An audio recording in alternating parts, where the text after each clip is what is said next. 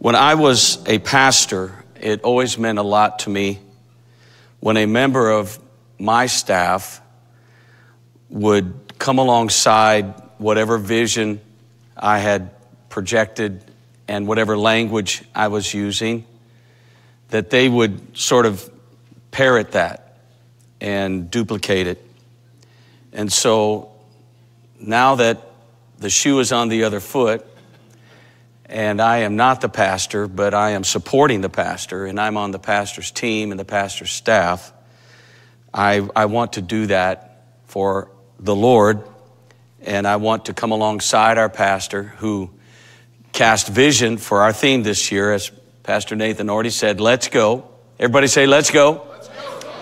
And I want to uh, use this language and use his talking points and just sort of uh, support him in some way. So I like this theme. I, I, I really, really like it because it's biblical, it's apostolic, it's missional, it's inclusive, let's, it's partnership, it's directional, and it is a vision for our future.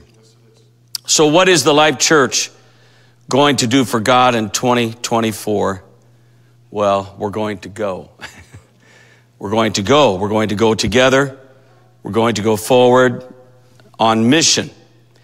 And so I want to support and partner and get behind this vision.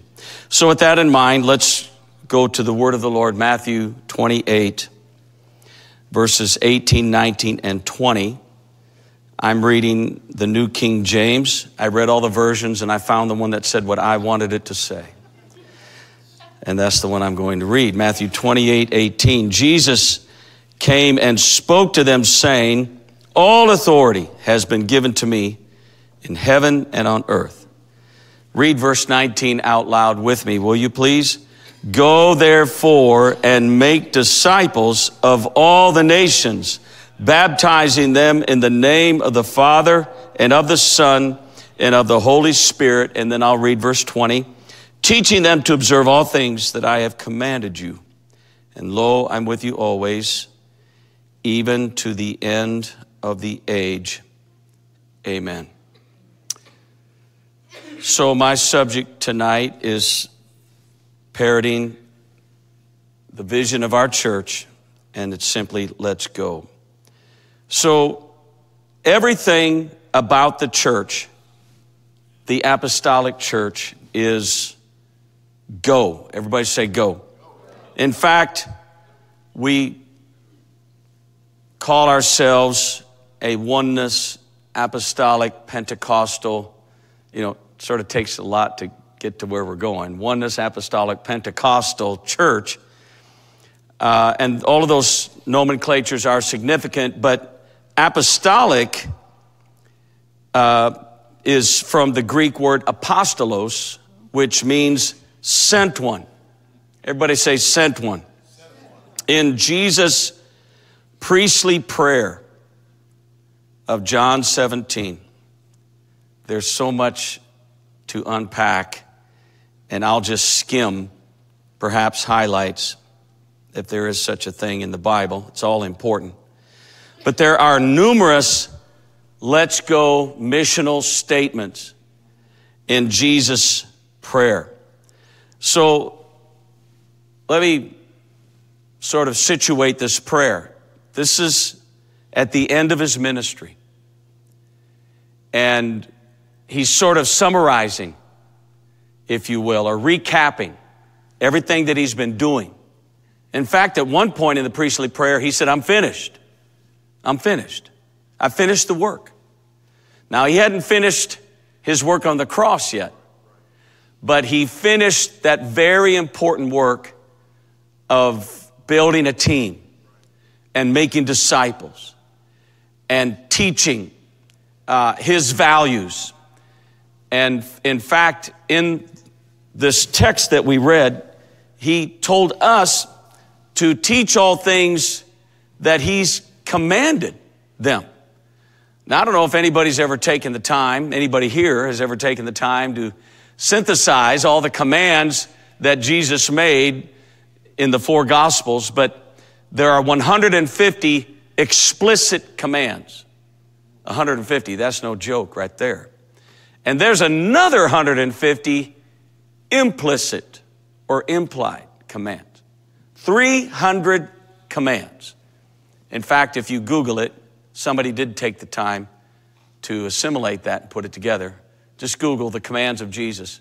And there'll be 300 altogether commands that uh, Jesus gave his disciples. And he said those are the things that we're supposed to be teaching. In fact, I read Matthew 5, 6, and 7. There's a lot of them right in there. Uh, and there's a lot to obey and to align with in Matthew 5, 6, and 7.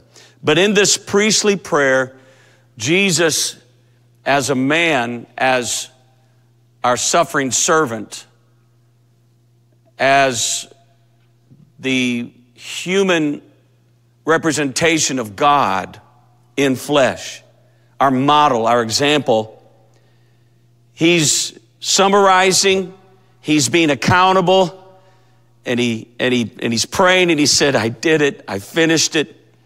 And here's what he look at these missional statements. There's no less than eight of them. So, twice in Jesus' prayer, he said that he had been sent. He said, I've been sent. So I'm not just whistling Dixie. I've been sent. Secondly, he said, As you sent me, so I send them. So, what I'm trying to demonstrate to you is go is all through Jesus' accountability with the Father and in his summary of what he's been doing for the last three years plus. So he said, As you sent me, I send them. Then Jesus said, I do not pray for the world. That's interesting. He said, I'm not praying for the world. I'm praying for them. I'm praying for my followers. If my followers will do what they're supposed to do, the world will be all right. So I'm praying for those that have been given to me because they're the ones that are going and on the mission. Fourthly, he said he was no longer now going to be in the world, but they, his followers, are in the world. He said, so keep them. Number five, he prayed that, he said, the world hates them because they know that they are not of the world. Have you ever been hated? Have you ever stuck out, stuck out like a sore thumb? It sort of tests your Christianity if you've never been persecuted, if you've never pushed anybody's button. Not that you're out being annoying and obnoxious. You know, I was I told my uh, my family the other day. My dad was in a college class. He told us kids this story. It was a night class, and he was sitting right in the middle of the class, and there was nobody within five or six chairs of where he was sitting. And this professor was ready to launch on a diatribe of he probably was going to cuss and just let somebody have it. And he said, Oh, there's something I want to say right now, but you, sir, are keeping me from saying it. Wow. He pointed right at my dad. You know, you need, what Andrea was talking about tonight, that never hurts us. It is scary, but it's, it's working for us. And it's a part of being light and salt. And uh, the greatest force, the second greatest force in the world today is the spirit of Antichrist. The greatest force is the spirit of Christ that is in the church. Christ is in the church.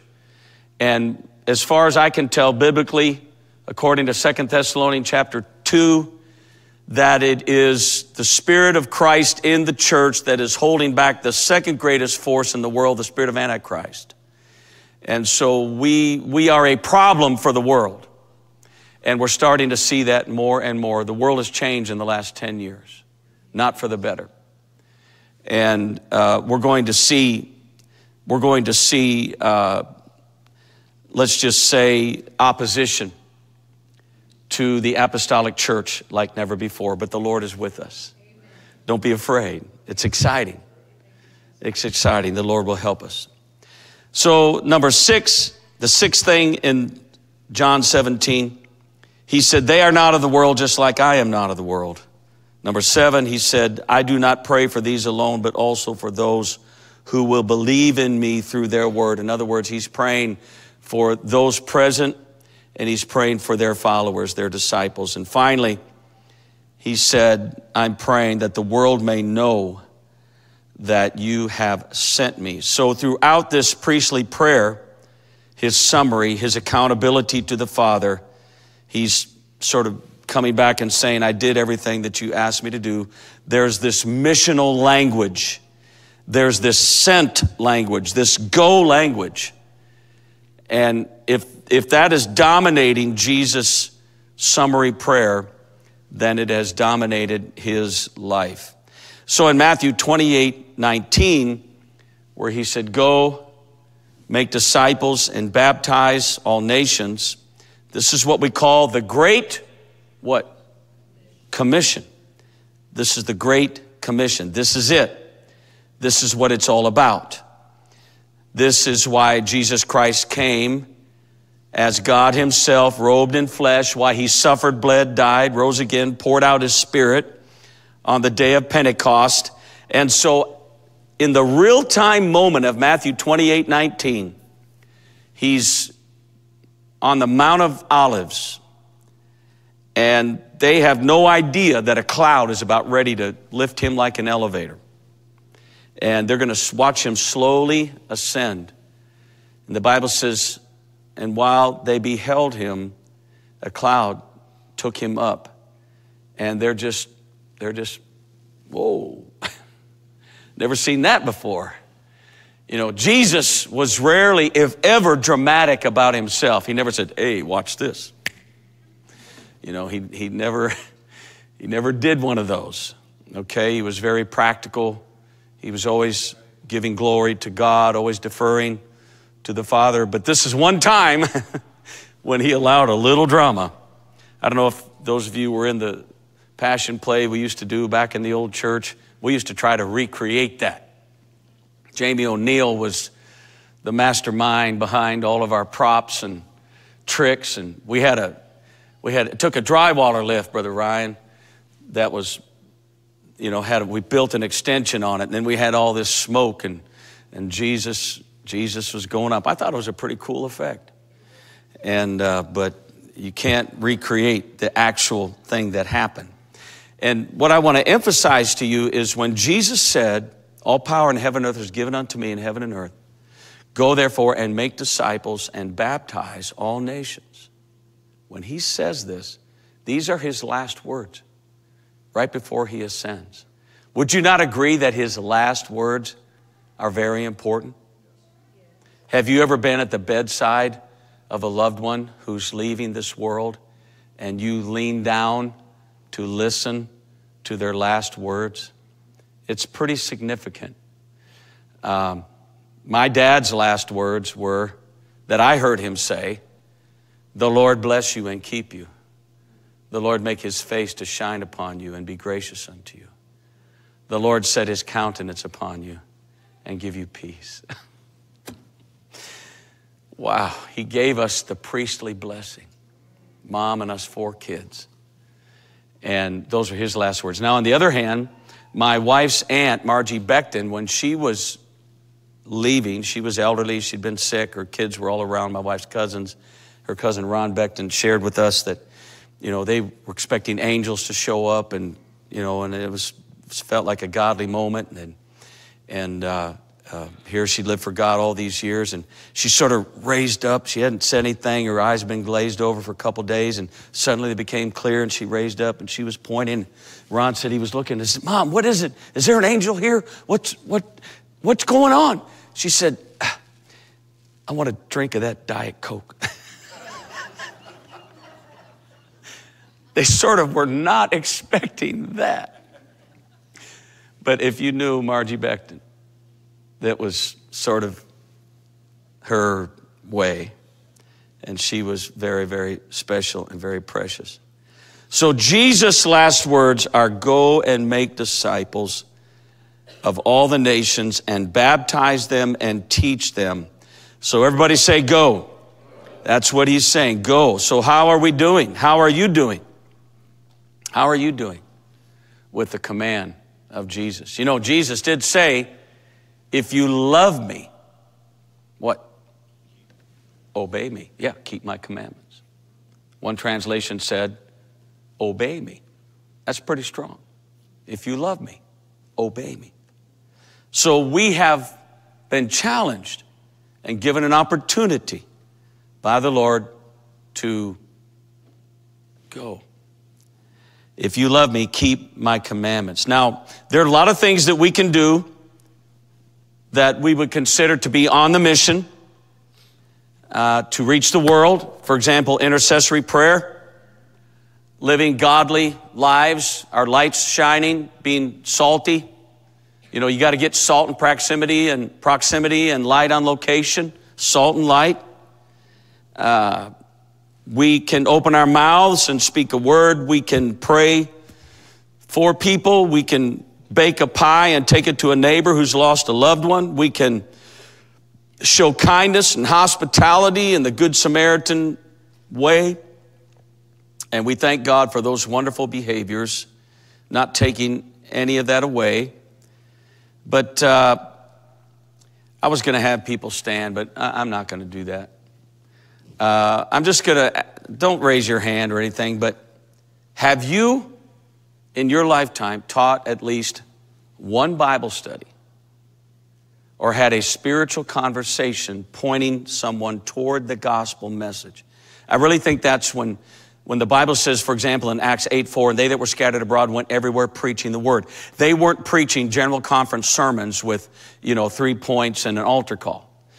They're telling their story of how Jesus Christ saved them and then bringing the gospel message from the scripture. You know, the Bible says uh, in Acts 6 7, the word of God increased the number of disciples multiplied greatly. So, you know, they didn't have Bibles. The first century believers didn't have Bibles. There was one Bible in the community. It was locked in a wooden box in the synagogue. So they were rehearsing what the apostles had preached, what they had taught them, how they'd equipped them and trained them. And we would do well to do the same. You know, pastor preaches a great message on Sunday. Don't let it die by the time you, you're done with lunch, you know, on Sunday, but let that message live in you through the week. Chances are you're going to be able to use it, you know, somewhere with someone, somehow. You know, give it a little shelf life. You know, most, uh, I'll say this, I probably spent early on in my ministry 30 hours on one message. And then the smarter I got, well, the more informed and the more my wagon was loaded, I didn't have to spend as much time. And I remember my pastor who taught me to preach saying that. You know, the longer you're in the ministry, the less time you'll take. But it never was under 10 hours, I can tell you that. Never. And so let those messages and Bible studies have a shelf life. Take them with you. Rehearse it. That's how the first century church did business. That's how they preached. And so uh, I'm just asking you a question. Have you ever taught a Bible study to someone beyond the walls of this building? Secondly, have you ever prayed with someone on location, not in this? Let me put it this way. If you've never prayed for anybody in here, you're probably not doing it out there. So get good at it at here. Practice in here. You know, go up to a stranger in here and ask him if you can pray with him. That's good rehearsal for you. This is a home field advantage. Not so much, you know, out there. So get good at it in here. Does that make sense? You know, practice in here, get good in here. You know, don't just come and go to church, but, you know, think about what am I going to do when I'm leaving?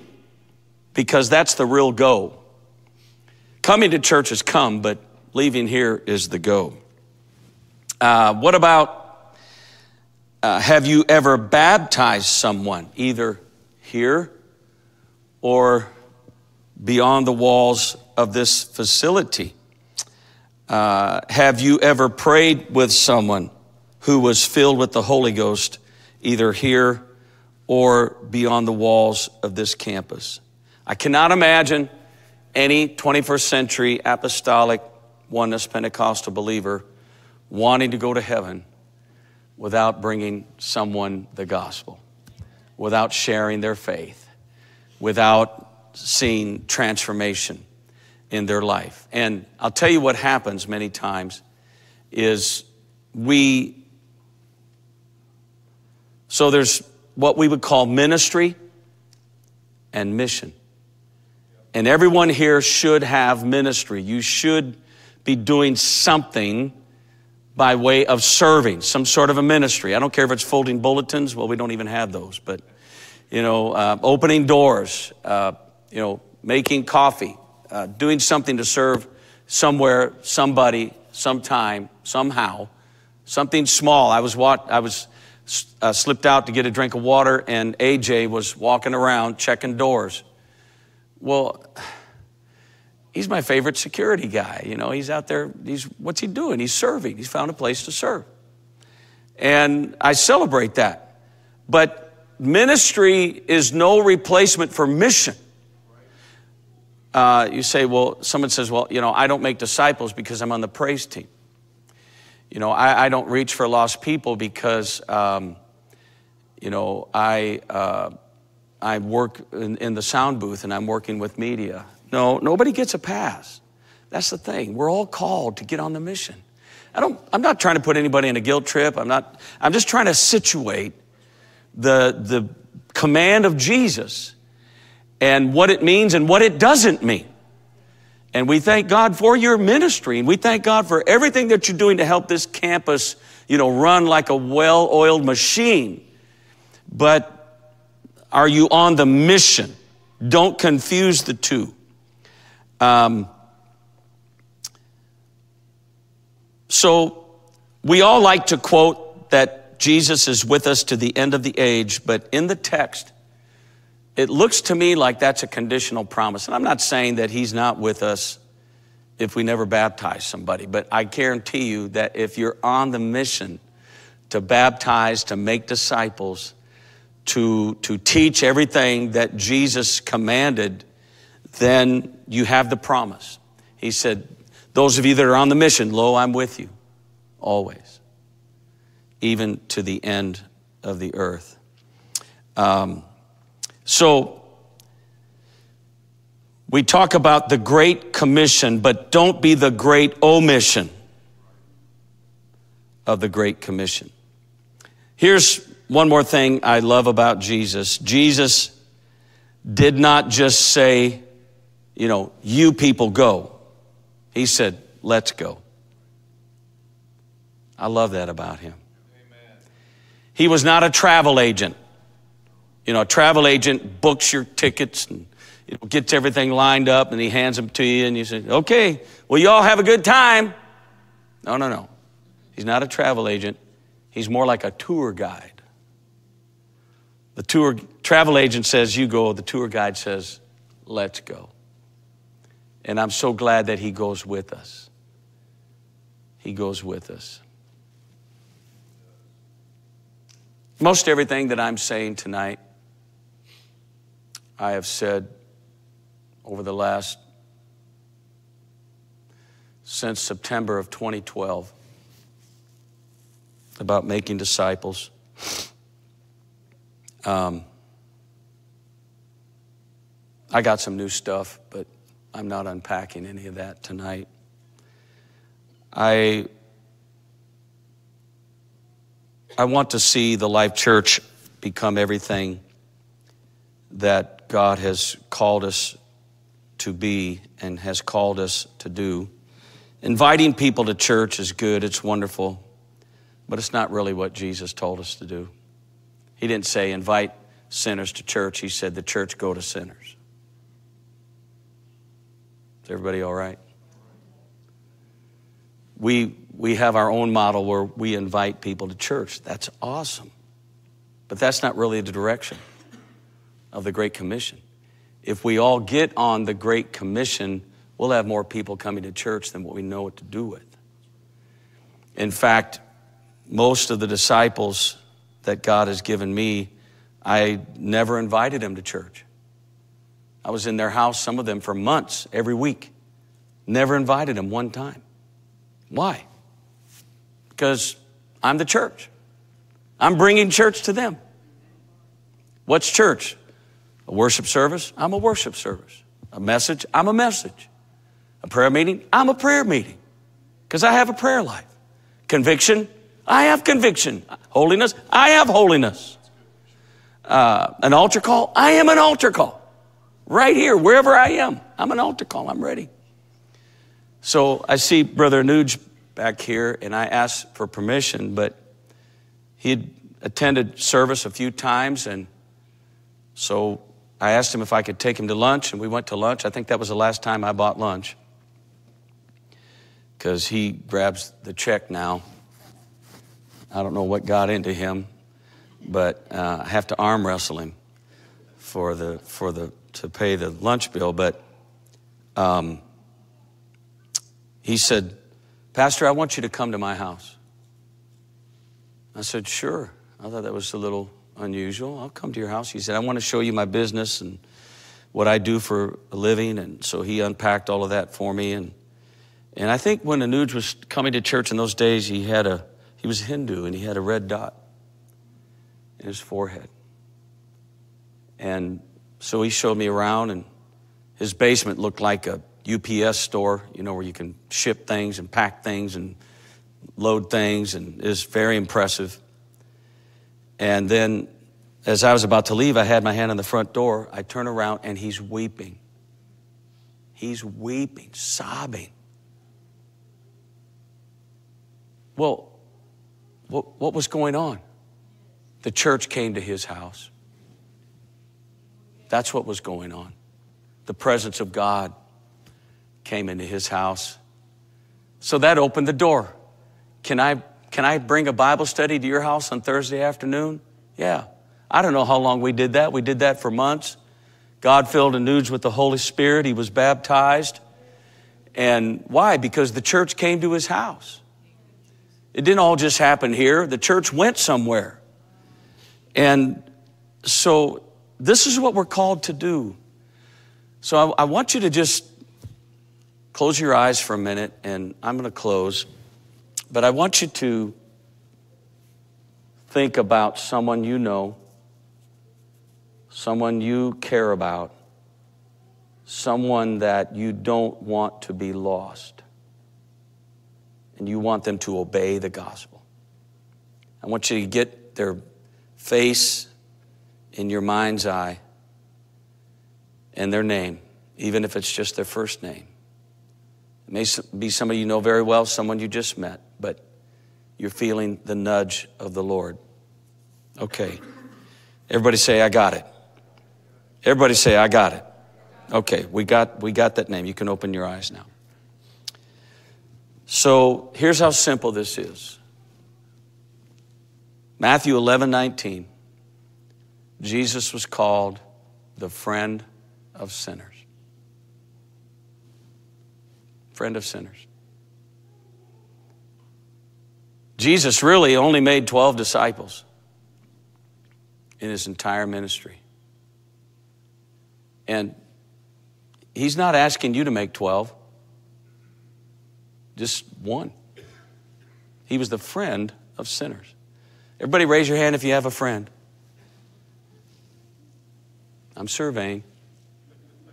90, 92% of you have a friend. Ooh, I'm worried about 8% of you. What's the deal? You don't take showers, you don't brush your teeth. okay, we all have a friend.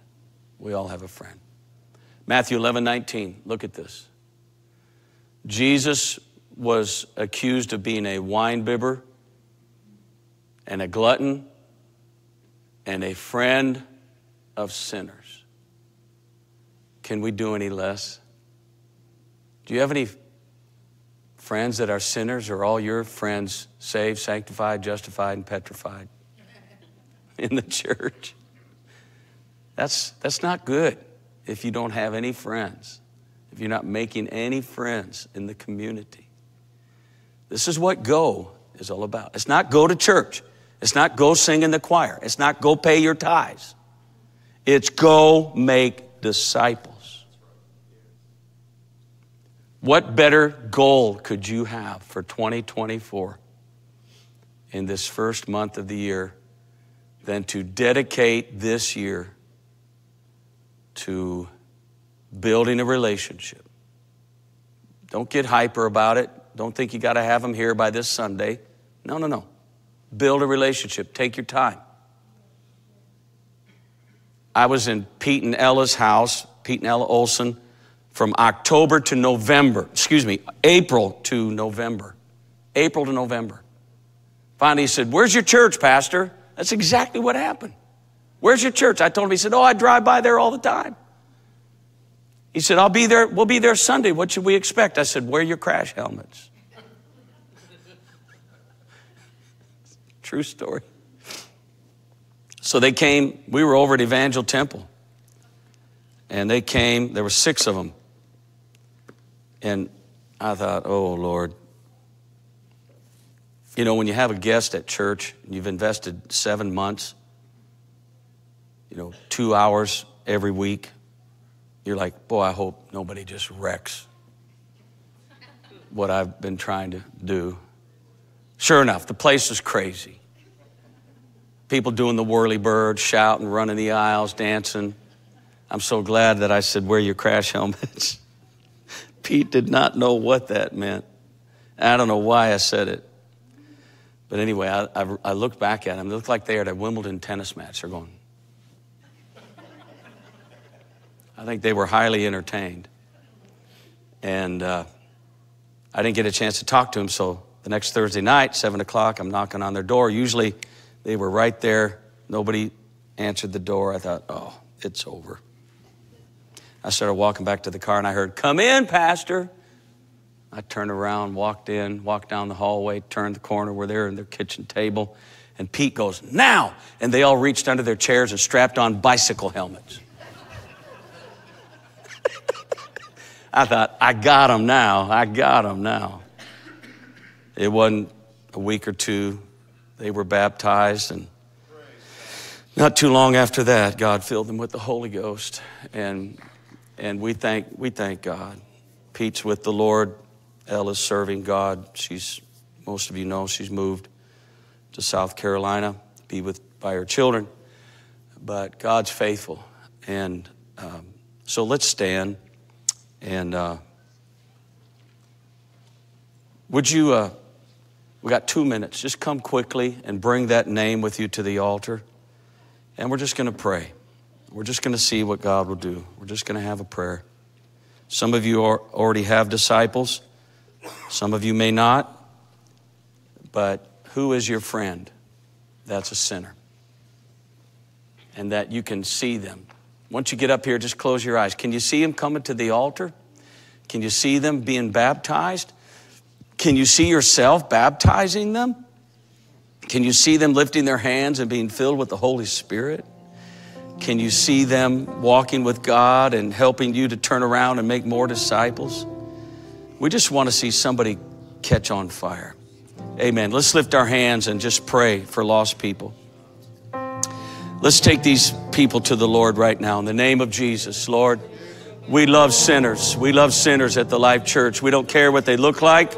We don't care what they smell like. Lord, we don't care, Lord, how they're living right now. If they're in prison right now, Lord, if Lord, if they're bound by drugs, alcohol, if they're religious and in another church right now, but they've never obeyed the gospel, whoever they are.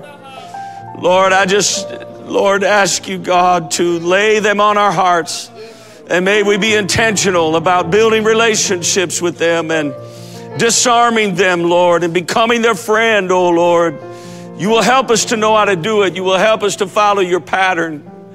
In the name of Jesus, come on, let's pray for them right now. Like if we don't pray, they're going to be lost. If we don't pray, they're going to go to hell. If we don't pray right now, Amen. God can take your prayer right now. He can take your prayer right now and set a pattern, set a path, plant a seed in the name of Jesus. In the name of Jesus, in the name of Jesus. Lord, we love lost people. We love sinners at the Life Church. May we be accused of the same that you were, Lord. You were the friend of sinners. You were the friend of sinners. We love sinners, Lord. We want them to be saved. We want them to be baptized. We want them to obey the gospel, Lord. We want them, oh Lord, to serve you and to live for you and to walk with you, oh God. In the name of Jesus. Lord, this year we want to go like we've never gone before. We want to impact our city like we never have before. We want to impact lost people with the gospel of Jesus Christ. Lord, save our families, save our children, save our grandchildren. Lord, save our brothers and sisters, save our parents, oh Lord. God, let seeds be planted, Lord, today that will spring up tomorrow for the glory of God, for the kingdom of God's sake.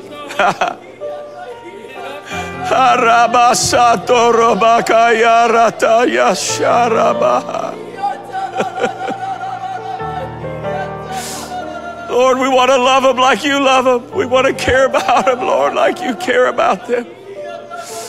Oh, Lord, we want to reach them like you would reach them if you were here. In the name of Jesus, in the name of Jesus. Oh, don't let them be lost, Lord. Lord, break through every barrier, break through, Lord, every tradition, break through every addiction, break through, Lord, every hindrance. In the name of Jesus, clear a path for them, Lord. I really believe God is breaking in on religious people, not just the down and out, but He's breaking in on people that are committed to Christ. Some of them really just don't know who He is yet. In fact, this Friday, I'm having lunch with a young pastor in our city of another denomination. But he read my book, The Unflawed Leader, and he's reached out. And this is how we multiply churches. When the pastor gets baptized, we've seen it. So, God is with us because we're with Him. Amen. Closing prayer. Let's partner. Let's pray. Let's pray over our city. Let's pray over every hungry heart, every hungry life. Do you love Kansas City? Do you love this metro? Let's pray over our city. Lord, we love our city. We love our city. We love our city. We love our city. Lord, you're up to something magnificent. You're up to something unusual and extraordinary, oh God, in this city. We feel it when we're driving, when we're walking, when we're praying. You're breaking in, oh God. You're breaking in all around us. Lord, we want to facilitate it. Raise up Aquila and Priscilla. Raise up, Lord, Ananias. Raise up, oh God, Philip and Stephen. Raise up, Lord, 21st century versions of the first century church. Hallelujah. Lord, raise up the disciples that started the church at Antioch. Lord, raise them up among us, oh God. Lord, you're breaking in. We want to baptize pastors. We want to baptize congregations. Lord, you're doing it. You're doing it all over the world. Jesus' name. Jesus' name. Last thing, I reached out to someone in global missions and I asked them, How many pastors were baptized, and I named the nation. Um, and the answer came back 1,500 licensed ministers were baptized in the name of Jesus over the last several years in this nation. And I'm praying that that will come to America. Amen. The Lord be with you. Thank you, Pastor, for the opportunity to teach the word of the Lord tonight. Let's go. Let's go. Let's go. Shake somebody's hand. Say, let's go.